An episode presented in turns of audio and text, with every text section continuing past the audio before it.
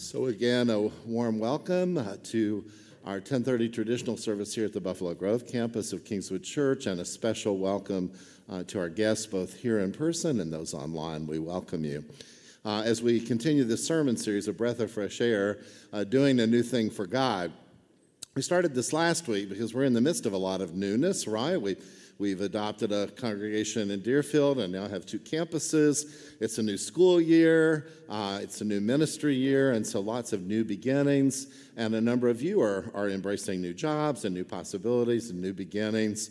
So it seems great to talk about how God is doing a new thing in our midst. Last week we talked about St. Paul, uh, formerly known as Saul. You remember he's on the road to Damascus. Uh, he's been creating all kinds of havoc for the church, persecuting Christians. And then a sudden flash of light changes his whole world, right? I mean, he suddenly can't see. And this poor guy named Ananias, who didn't really want to, has to go visit him. And through the work of the Spirit, Saul, who later becomes Paul, uh, receives his sight. And then his life is transformed. He's baptized and he becomes a, a, key leader in the church, right? I mean, if it weren't for Paul, we would not have a lot of these New Testament books, right? Like First Corinthians and the books we treasure, which were letters that he wrote. So, all of the book of Acts, a lot of it is around the Holy Spirit's work at transforming people's lives. And, and the book of Acts is a history of the church written by the same author as the Gospel of Luke. And so uh, today we'll spend some time with, uh, with Acts again, hearing the story of Philip. But first, I want to go back to the scriptures that have been our centering scriptures uh, for this whole series from the book of Isaiah, which is in Hebrew scripture or Old Testament scripture. Isaiah was a prophet, and uh, he wrote a lot about helping the exiles to kind of embrace their new reality, right? Uh, so you, you may remember this. The exiles were uh, Israelites who were taken from Jerusalem and other places, and they were taken to Babylon, which is in current day Baghdad, Iraq area, and uh, they were left there uh, as a way of, of destroying the rebellion that they had begun in 70 AD during Jesus' time against the Romans, but more importantly, this is about the exile with the Babylonians. And so they're taken to Jeru- away from Jerusalem and they're placed in Babylon and their temple is destroyed, and everything they know is no more, right? Amen? And so we know two temple destructions, but this is the first.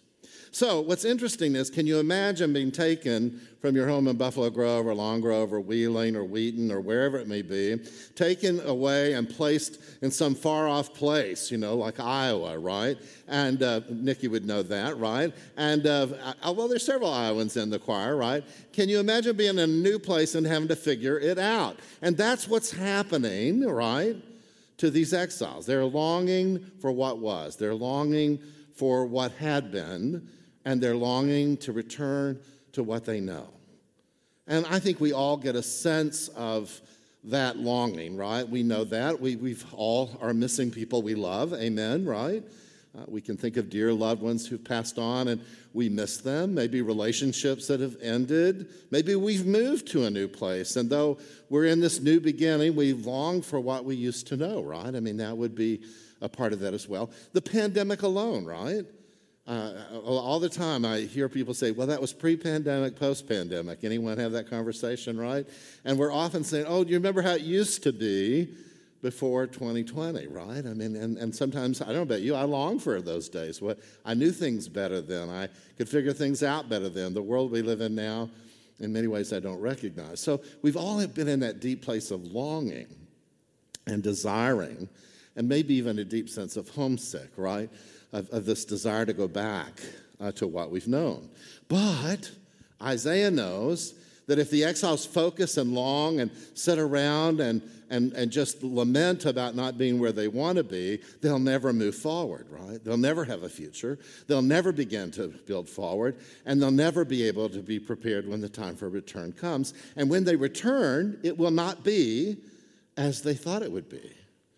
I know my mom, we had a family reunion many years ago and returned to her hometown. I hadn't been there for years. I went as a child and uh, junior high and high school and early college, but hadn't been there for years. And you know how you imagine this place to be a certain way? And I imagined all these things to be intact. And when we arrived in that small town in the middle of Kansas, I didn't even recognize it. And I felt a deep sense of loss because it's not what I imagined. And we all know that feeling of hoping to return to something that is no longer there. And Isaiah knows that if the exiles don't have a sense of God doing a new thing now, they'll never be able to see what God will do then. Hear the words. They're really helpful. We've been living with this all through the series, but I want you to hear them again.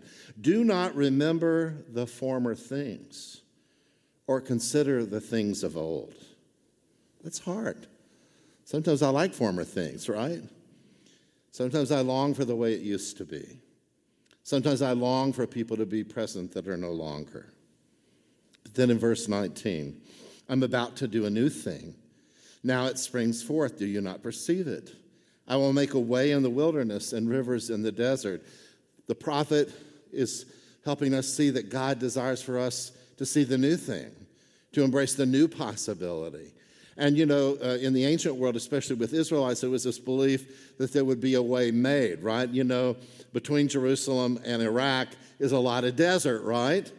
And it's a hard road, lot dangerous, dry, not a lot of uh, nourishment or care along the way. So there was this belief that when God returned the exiles back to Jerusalem, to Judah and Israel, that indeed God would pave a highway, that God would make a way, and there would be a sense of flourishing and beauty and water in the midst of the desert.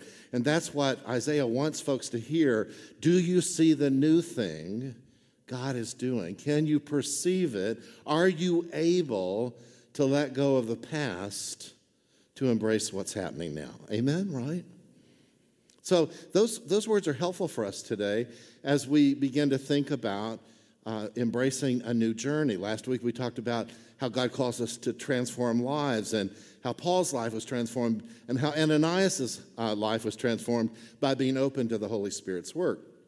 Today, uh, we, we talk about how the Holy Spirit leads us to a new thing when people come alongside us or we come alongside others in the journey of life, right? And you know how important that is, right? When you've been in a difficult place and somebody is there for you, when you are sick and somebody cares for you, when you're grieving and somebody sustains you. You know what I'm saying? It, those things are helpful. They, they help us. And people are always crying out for that companionship, that coming alongside that can transform the world. Two summers ago, uh, I was in a difficult place. You know, my dad had passed away. My mother had moved near my sister. She was not doing well. It had been a, a, kind of a challenging coming out of the pandemic year here. And I was just worn out and tired and sad and kind of longing for what used to be. And two of my friends, uh, John and Tony, said, Let's get out of town. And we're going to do something really exciting. And so they rented a, a Airbnb kind of cottage uh, in southern Michigan. I was kind of hoping for something a little more exotic, right? Uh, like maybe Puerto Rico or Hawaii. But anyway, we were on Union Lake in southern Michigan, and we arrived late at night and settled into this small cottage. Uh, there were three spaces to sleep. Two were up in lofts. One was in the basement because of this body. I got the basement, which I was grateful for. Amen. And I went to bed kind of tired and exhausted and thinking I had too much to do. And when I woke up the next morning, because I'm an early riser, they were still asleep. And I went up and made the coffee, and I went out on this deck that overlooked this lake. And the sun was rising over the lake, and there was a cool breeze blowing directly into me off the lake, just this deep sense of fresh air. And as I sipped the coffee and watched the sun rise over that beautiful little lake, there was a sense of refreshment. I took a deep breath and I said, God, what am I going to do? And where are you leading me? And how are we going to go forward? How am I going to make it out of this grief that I feel and this loss that I know? How am I going to make it? And in those moments, there was a deep sense of God's presence. And then my friends woke up and came alongside. And that whole morning, they just sat with me on the balcony as we drank coffee and talked about all of it, right? What a gift. Amen when people come alongside us, when people are there for us in a moment where we need someone to listen and hear and encourage and help us see the new thing, right? To see the new possibility. Today's story is about coming alongside.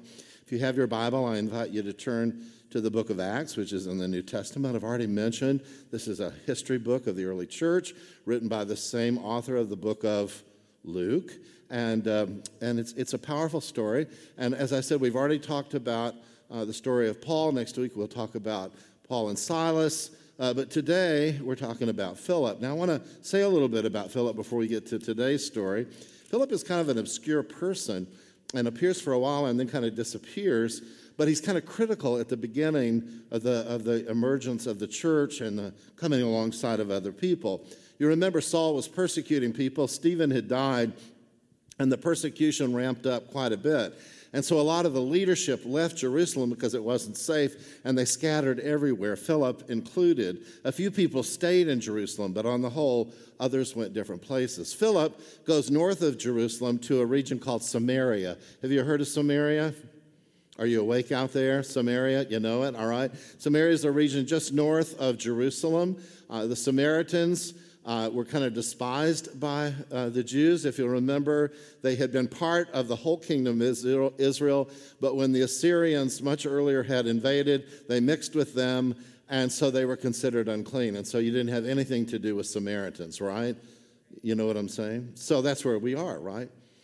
But Philip feels a call from the Holy Spirit to go to Samaria. And he goes there and he begins to preach in Samaritan cities about Jesus. And Samaritans, surprisingly, embrace Jesus and convert and become part of the church. And it's kind of crazy, right? And there's even a magician named Simon who changes his whole career after a much difficult journey because of the transformation of Christ.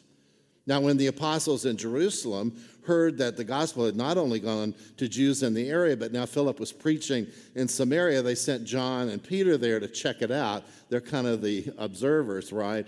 And they see the work that Philip has done, the sharing of the gospel in Samaria, and they pray for the Holy Spirit to come, and the Holy Spirit comes, and things go crazy. The church explodes in Samaria. And for me, I think, well, Philip, well done. This is your job They'll name a church after you and you can retire. Amen, right? But that's not who Philip is, and it's certainly not who the Holy Spirit is. So if you're with me, chapter 8 of Acts, verse 26, hear the story. Then an angel of the Lord, or it can also be translated a messenger of the Lord, said to Philip, Get up and go toward the south to the road that goes down from Jerusalem to Gaza this is a wilderness road. So here's Philip. He's been north of Jerusalem in kind of a populated area, and maybe he thinks he's going somewhere exciting and the Holy Spirit's going to lead him there. But the angel, the messenger, says you're going to go a different place. Now, if there's anything I can teach you, if an angel shows up in your life and says you're going to do something, your life's going to change. Amen? Right? Angels change things, right? So the angel invites him to go to this desert road, this deserted road that's just southwest of Jerusalem on the way to Gaza, which would eventually go on to Egypt, right? Now, this road is a difficult road. It's in the midst of the desert. There's nothing attractive about it. Um, it's, it's dangerous. It's lonely. Uh, uh, but Philip, I love this about Philip. He doesn't debate it or say, is there a better place or can I get a review and maybe get a different assignment? Philip says, I'll go. I'll go to this wilderness road. So he got up and he went in the middle of the day, which is the worst time to be on a desert road, right? Heat of the day, noon, it's terrible. And as he gets there, there's an Ethiopian eunuch, a court official of the Candace, queen of the Ethiopians, in charge of her entire treasury. He'd come to Jerusalem to worship, and he was returning home seated in his chariot. So all of a sudden, we're introduced to the second person in the story, and it's not who we expected, right? Uh, first of all, it's an Ethiopian. It could be someone from Ethiopia, most likely somebody from Nubia, the Nubians, which would be in southern Egypt or in today's present day Sudan, but it could be Ethiopia. He was a court official, which means he had prominence. He was not just anybody. In fact, he was in charge of the whole financial piece for the Candace, that's the name of the queen, not her formal name, but the title of the queen of Ethiopia or the Namibians, right? And so he's in charge. He's the secretary of finance, if you will, right? He's in charge. And, and he's in a chariot on this desert road headed home after having been in Jerusalem. And he'd come to Jerusalem to worship and now he's returning home seated in the chariot. So it's interesting. We don't know whether he has converted to Judaism, probably unlikely because he's a eunuch. uh, which means he has been castrated so that the Queen's royal line will be protected by his service, right? You see what I'm saying? Uh, or we don't know if he's a proselyte who has somewhat converted, or if he's just a God-fearer. There were many in the ancient world who loved the God of Israel, and he was on a pilgrimage, I think, and had been at the temple, and whether he worshiped in the outer courtyards where Deuteronomy 23 would allow it, or whether he actually was able to go in, we don't know. But he clearly has an inquiring mind, an open heart to God. Amen? Right? And as he was leaving, I guess he stopped at the gift shop and bought a copy of Isaiah, right? And it's really a scroll, probably spread out across the chariot, and probably some horses and maybe some people with him. And they're going along, and he's reading. And I know you know this, but in the ancient world, when people read, they read out loud, right? And so he's reading out loud in the chariot, having left after this pilgrimage to Jerusalem. And he's reading the prophet Isaiah. Now, I just want to remind you Luke loves the prophet Isaiah. It's always fulfillment to the prophet Isaiah. He will quote Isaiah in the book of Luke, he will quote Isaiah in the book of Acts. He always wants to show how Jesus is connected to this.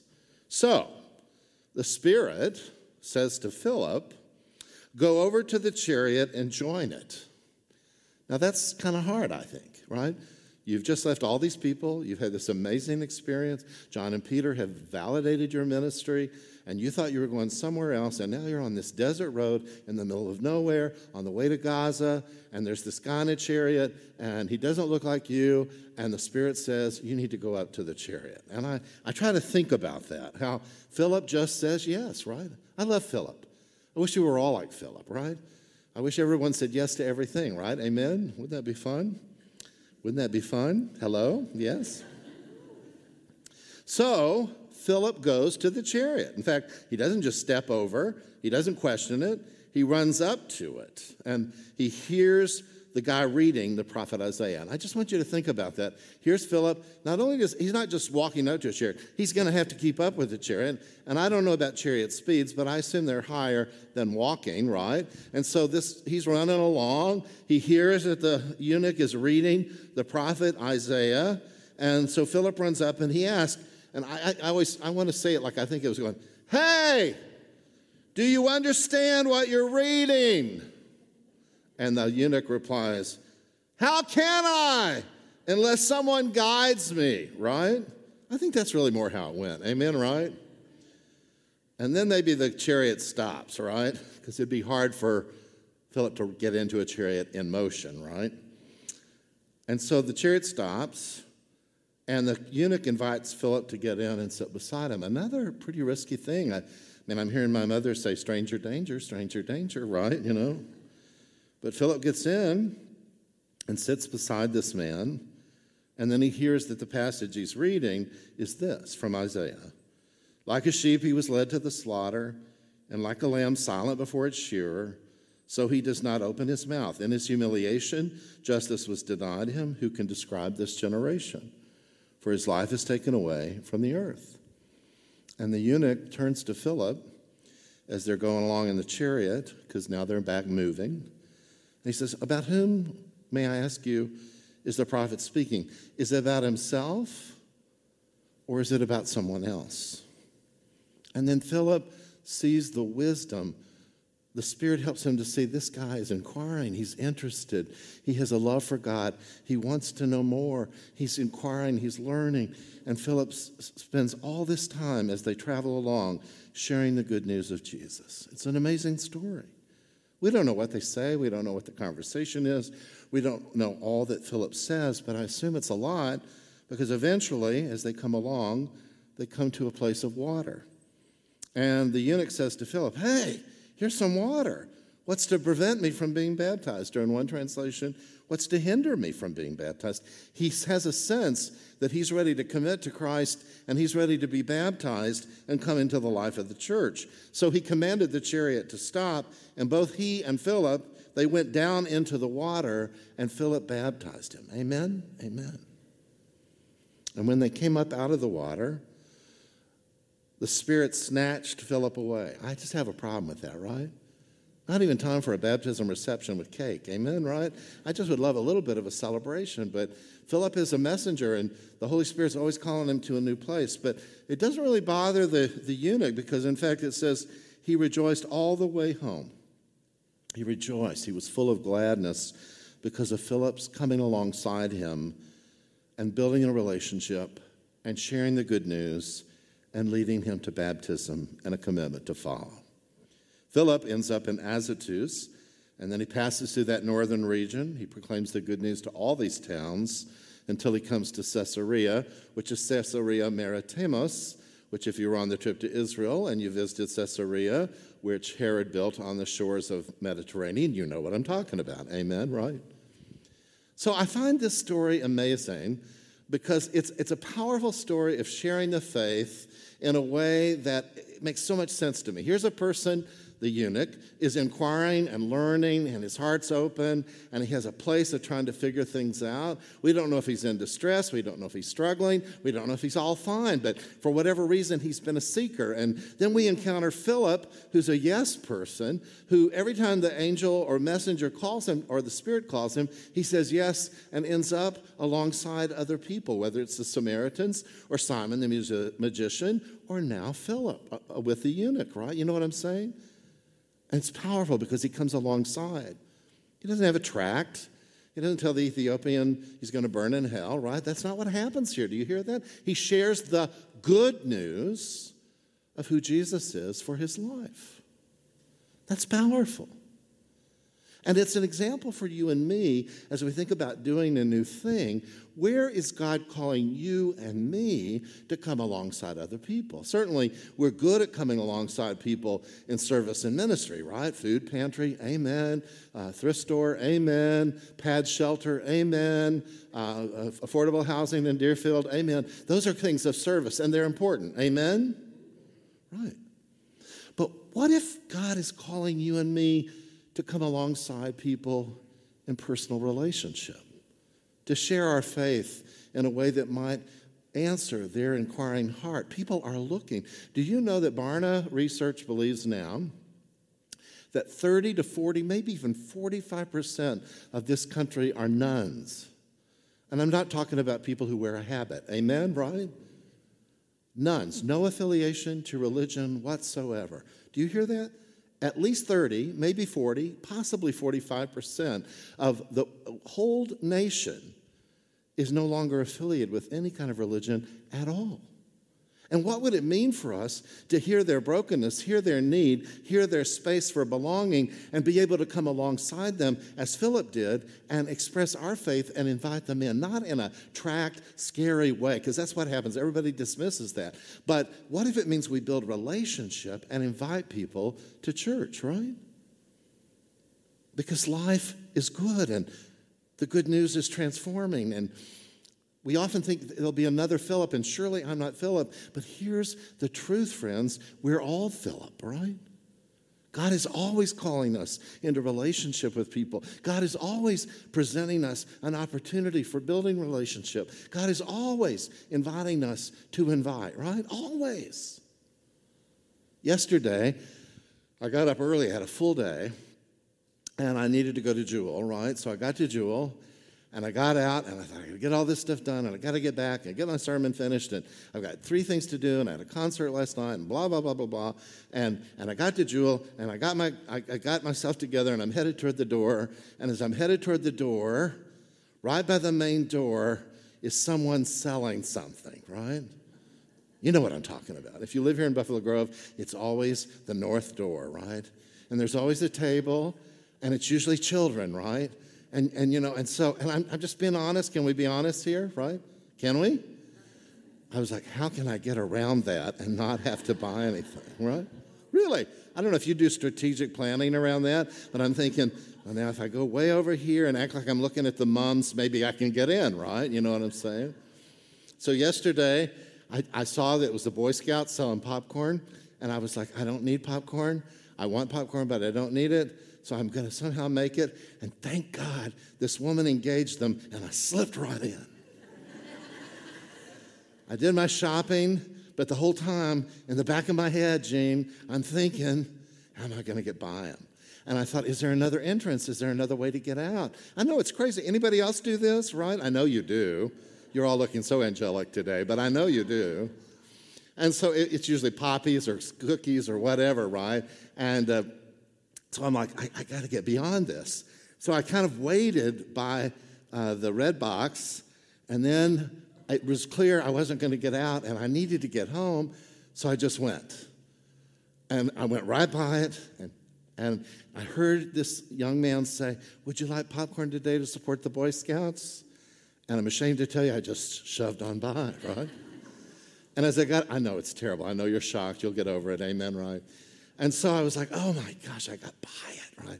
But just as I rounded into the parking lot, I heard the mom say, well, I guess he doesn't care. Wow. Now, you would hope your pastor would turn around at that point, but I didn't. I just wanted to get home. So I'm headed down, I take my cart, I put my bags in the car, I've opened the pa- my door to get in the car, and I feel this deep sense of dread and sort of a voice. I didn't hear it clearly. Is this who you want to be? No. Adam Hamilton, pastor of Church of the Resurrection, calls it holy nudging. I, I call it holy manipulation. But anyway, right? You know what I'm saying? Is this who you want to be? No. So I closed the door and I went back.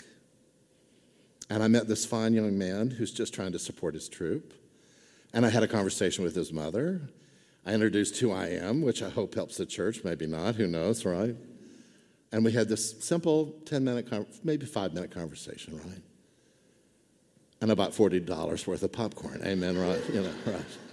Be glad to share next Sunday, right? Right.